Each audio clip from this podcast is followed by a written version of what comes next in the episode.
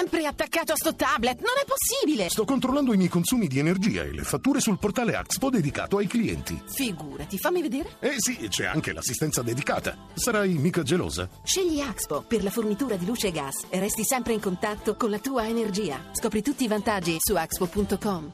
Voci del mattino.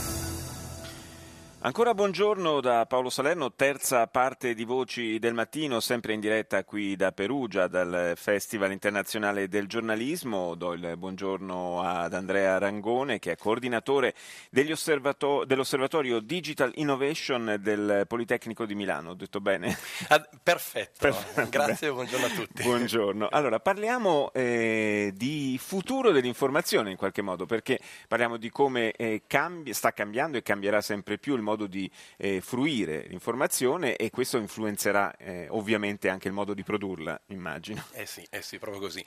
Ma allora, il, il grande, grande fenomeno che conosciamo tutti è il fenomeno del digitale, in particolare di internet e ormai la percentuale di italiani che eh, fruiscono delle informazioni, che decidono di considerare proprio il mondo internet come principale sorgente delle informazioni è crescente, è sempre più rilevante, stiamo ormai parlando quasi di un 30%. All'interno... Quindi, quindi numeri insomma, che pesano? Iniziano, iniziano, iniziano, a pesare, a pesare. iniziano, a pesare, non solo da un punto di vista del numero di fruttori, ma anche da un punto di vista di ricavi, bisogna dire la verità, oramai anche i numeri proprio del business intorno a internet stanno crescendo significativamente anche nel nostro paese.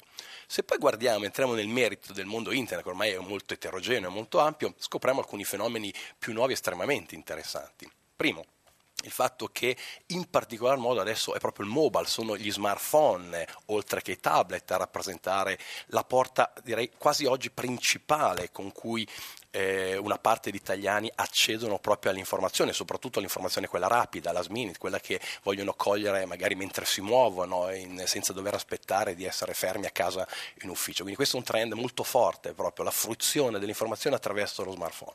L'altro fenomeno molto significativo da noi è il social, social network.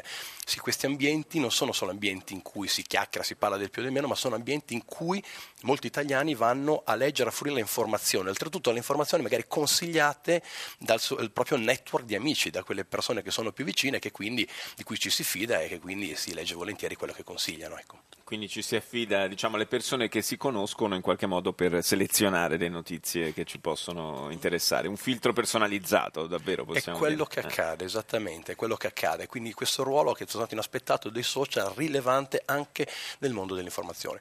Ultimo fenomeno direi significativo è quello dei video, eh, con ormai una banda larga che si sta diffondendo ampiamente anche da noi, non solo fissa ma mobile, pensiamo solo alla nuova rete LTE, bene, ormai diventa facile anche attraverso uno smartphone, un tablet, fruire di video e, e, quindi agli italiani piace molto questo, il fatto di avere rapidamente, leggere in maniera leggere, non leggere, fruire. Sì, ma... ecco, ecco. Leggere, leggere, è sempre una parola scabrosa in Italia. Sorpresa, esatto, proprio il nostro background culturale purtroppo è questo, siamo molto più eh, diciamo così, propensi a fruire in modo più o meno passivo di un video, un microvideo che magari in pochi secondi, poche decine di secondi ci sintetizza l'essenza dell'informazione della giornata che non metterci a leggere ecco, tante righe, addirittura pagine di informazioni. Quindi l'altro fenomeno è i video, tanti italiani che accedono all'informazione attraverso la fruizione di video, microvideo, in particolare particolare eh, attraverso cellulare, quindi smartphone. E questo in prospettiva con, già con la rete 4G, ma insomma quando si arriverà al 5G immagino che il fenomeno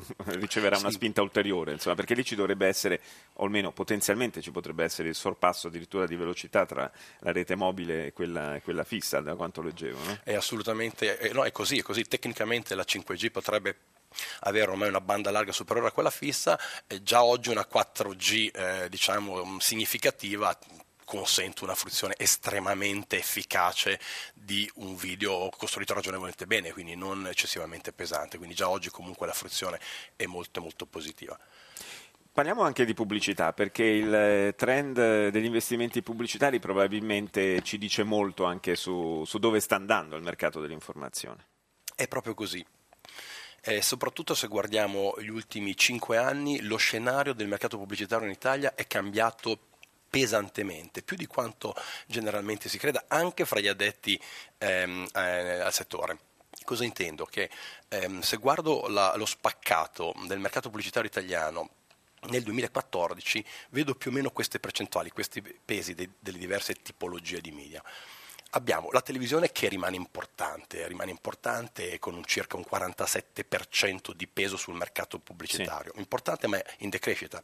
Eh, cinque anni fa era sul 54-55%, quindi importante ma in decrescita ma vedo invece un fenomeno internet molto significativo, perché invece la pubblicità su internet che pesava poco più del 12% qualche anno fa, oggi pesa per il 30%, 30% quindi 30% internet, 47% la televisione, capiamo che non sono più due mondi diversi, gli ordini di grandezza sono simili, soprattutto se poi guardo al futuro, quindi già cosa sta accadendo 2015 e poi proietto 16-17, i fenomeni sono molto chiari, rischiamo a breve che in realtà le due componenti di mercato pubblicitario si avvicinino vicino. Sì, in siamo... mezzo Ecco, eh, eh. Questa, eh, visto che la televisione, la, la, fetta di mercato pubblicitario della televisione sì, si erosa, ma in termini comunque non eh, significativi ma non, non clamorosi, eh, quindi dove è andata a pescare se la, se, la, matematica non è un'opinione, da qualche parte è andata a pescare, effettivamente ha pescato nel mondo invece della carta stampata. E la carta stampata che purtroppo negli ultimi sei anni è caduta pesantemente e, e oggi ha un peso di circa il 18%, eh, insomma se, se mi ricordo bene ecco sì, 18%. Eh, in mezzo a questo abbiamo ancora una piccola componente di radio, visto che siamo qua, diciamolo, certo. ecco, che per quanto piccola rimane stabile, 5%, quindi da tanti anni voi avete una quota di mercato pubblicitario italiano del 5% e ve la proteggete. quindi quantomeno diciamo, siamo, siamo, fermi sulle nostre posizioni che in questo, in questo quadro può anche non, non essere considerato un, un fatto del, granché negativo. Male, no, no. Io ringrazio Andrea Rangone, lo ricordo coordinatore dell'osservatorio Digital Innovation del Politecnico di Milano, grazie di essere venuto a trovarci. Grazie a voi.